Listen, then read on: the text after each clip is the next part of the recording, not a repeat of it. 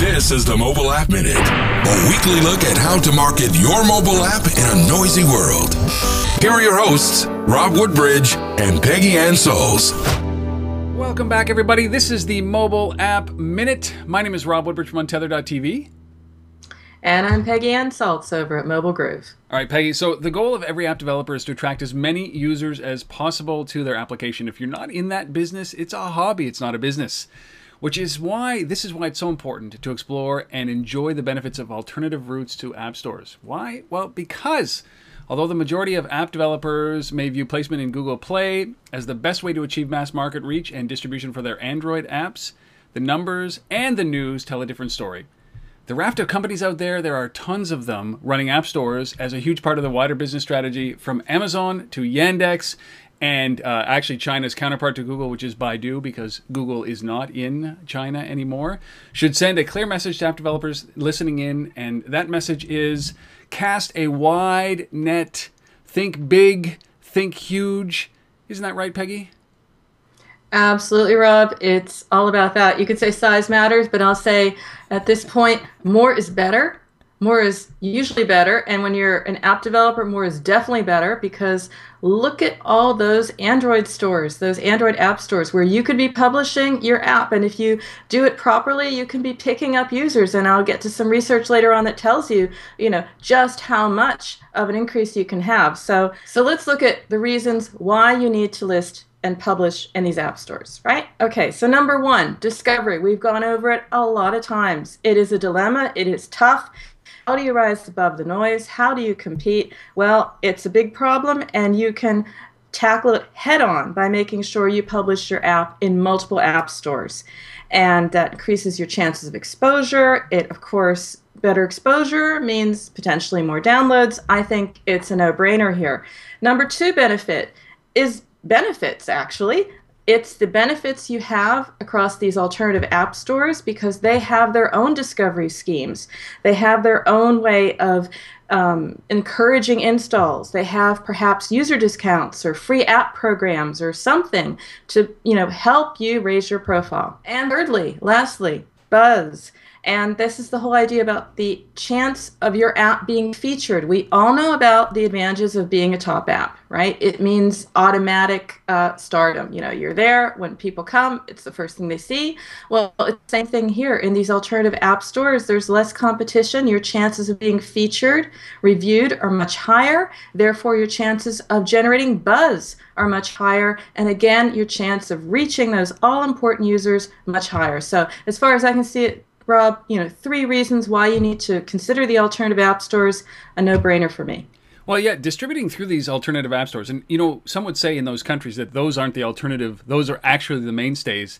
But there, you know, there are some serious benefits, as we've just described here, and many companies have had such great success doing this, publishing in alternative app stores, especially in Android. You can't do this in iOS, obviously, but there are some challenges, many challenges that this brings. Right. I mean, there's always an upside and a downside, right, Rob? I mean, there's a lot to be gained, but you have to invest. Exactly. You have to invest here, and the investment here, good news, guys, it's time. But time is precisely the resource that you and I, Rob, probably do not have a whole lot of, right? and and app developers the same thing i mean particularly if you're an indie app developer i mean you're the cmo the cio the ceo and I don't know what else. Customer service, right? All rolled into one. You do not have the bandwidth for this. So that's number one. It's just time consuming. It's worth it. The rewards are worth it. It's time consuming. Another point, we're talking about multiple app stores, right? So they each have their own way, the way they want to have their screenshots. Maybe they have the way they want to have their description or their images you know they all work in their own way this is this is a this is variety being the spice of life but maybe also the headache you face so these are the reasons why you need to have in my view some help so either you have staff of people right uh, or you go to companies, and there are some excellent companies out there offering services to help you on this. And uh, that's where a company, for example, like Codengo, comes in. Uh, they can take the heavy lifting out of this and help you focus on your business. Codengo, which you might remember, was a company that contributed its insights to my Everything Guide for Mobile Apps book, is an app store management and distribution service. It helps app devs and publishers expand the reach of their apps into more app stores and manage those stores from a single dashboard. Really key. So it's it's it's breadth, but it's also simplicity. And um, in practice, Codengo sets up developer accounts, manages submissions, handles updates, runs promotions, and gives you consolidated reporting on behalf of its um, dev and publisher customers. You can have consolidating reporting across over 30 app stores, and it has plans starting at less than $1 per store. So Codengo can also support small, mid-size, and large publishers alike. And as I mentioned, the company, uh, specifically JT Klepp and Chris Jones, who founded the company, they also shared their insights around alternative app stores, the reasons why you need to publish your app there, how you can do it. That's all in the Everything Guide to Mobile Apps book I wrote. So if you have a copy or you're thinking of ordering one, well, you can read more there. All right, and if you are focused on China, which I think that you should be, I mean, Apple is focused on China, Amazon is focused on China, the world is focused on China, and we know that games uh, and certain apps really, really, really do well, especially from the West.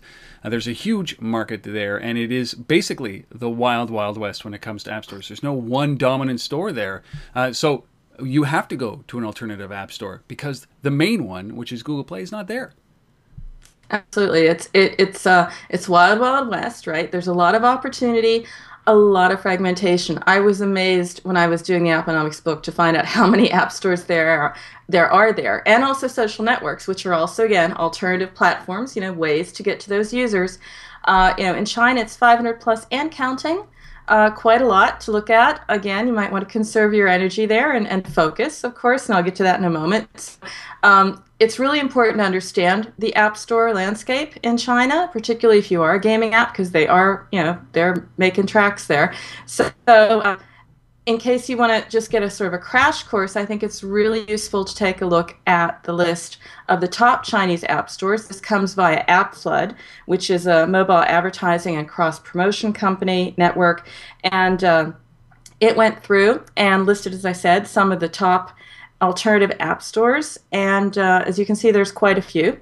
So if you're focusing on China, Absolutely. You have to look at alternative app stores. There really is no other alternative to alternative app stores. No pun intended there, really, Rob. But the key takeaway here is basically submitting your app to an alternative app store. It helps with downloads. So even if it's not about China, it's about reach, it's about users, it's about downloads, it's about monetizing your app. And we have some stats here. Particularly, we have research, very credible research from One Platform Foundation estimates that you will get more than double the downloads if you listed in just Google Play. So submitting your app to alternative app stores, double the downloads than if you just stuck with Google Play. So let's get back to a couple of key takeaways here. How do you cash in on the benefits? Number one, be smart you know use your time your energy your resources. This is your business so what are you going to do? You have an opportunity presents itself? Yes you can get more downloads by listing in alternative app stores but are you going to take the time? Do you have the bandwidth to do it? So therefore be smart about it. Think it through. Choose a partner. Choose a company. Codengo is one. There are others. Look at the companies that fit your business and partner and do this and take advantage of this opportunity. Do it wisely because if you distribute through these channels there's a big return but there's also a you know there's a price for everything. It's uh, you know friction and time versus the rewards. Number two I want to be really clear about this. This is not you, know publish it and start you know counting the money. It's you have to have patience here, but that's the point. There is a reward if you are patient. So it's not going to come overnight, but um, there are observations, and I want to draw your attention to this one from uh, InMobi, an executive I interviewed when I was writing the Apponomics book in partnership with InMobi. And I want to just read this. This is pretty interesting because InMobi was witnessing somewhere between a 5 times and a 10 times, so 5x and 10x impact on downloads. I'll leave you with this quote because I think this sums it up really, really well. App download campaigns within third party app stores give developers another channel to influence the downloads of their app and provides a bigger bang for their dollars because they are very often paying much less for the downloads in third party app stores than they would if they did this through Google Play. More bang for the buck, Rob. What can I say? Well, it's just solid business advice. You've already built the assets. Why not distribute on multiple app stores and especially in Android? As we said, iOS, you're lost. You have one loop, you have one place to put it. But with Android, there are alternatives, and I don't understand why people don't look at it. And I think that if you really want to capitalize on this, it's a good recommendation for Codengo. So uh, I think that's at codengo.com, C O D E N G com. Is that correct? Yeah, that's the place. So just go to Codengo and, and take a look at the service because if, if you spend a buck and you can actually generate more income than spending a buck, you know, you it's a good investment, I would say. Well, I mean, it goes back to what we're talking about here, Rob. It's all about merchandising. Your app is an app, but it's also a product. It's not really a whole lot different than, you know, detergents or anything else out there. So, so would you go to one store? Would you just say, "Hey, I'm just going to go to Walmart and that's it. I don't want to be anywhere else." No, there's lots of department stores. Check them out, explore them. You know, go to a company like Codengo. Go to one that fits your business model. There are companies and services that are out there. The point is just you look beyond the immediate suspects, the usual suspects, and build your business. Totally agree. Thank you, thank you, thank you, Peggy. We'll see you next week for another Mobile App Minute. Don't forget to come back next week for our next episode.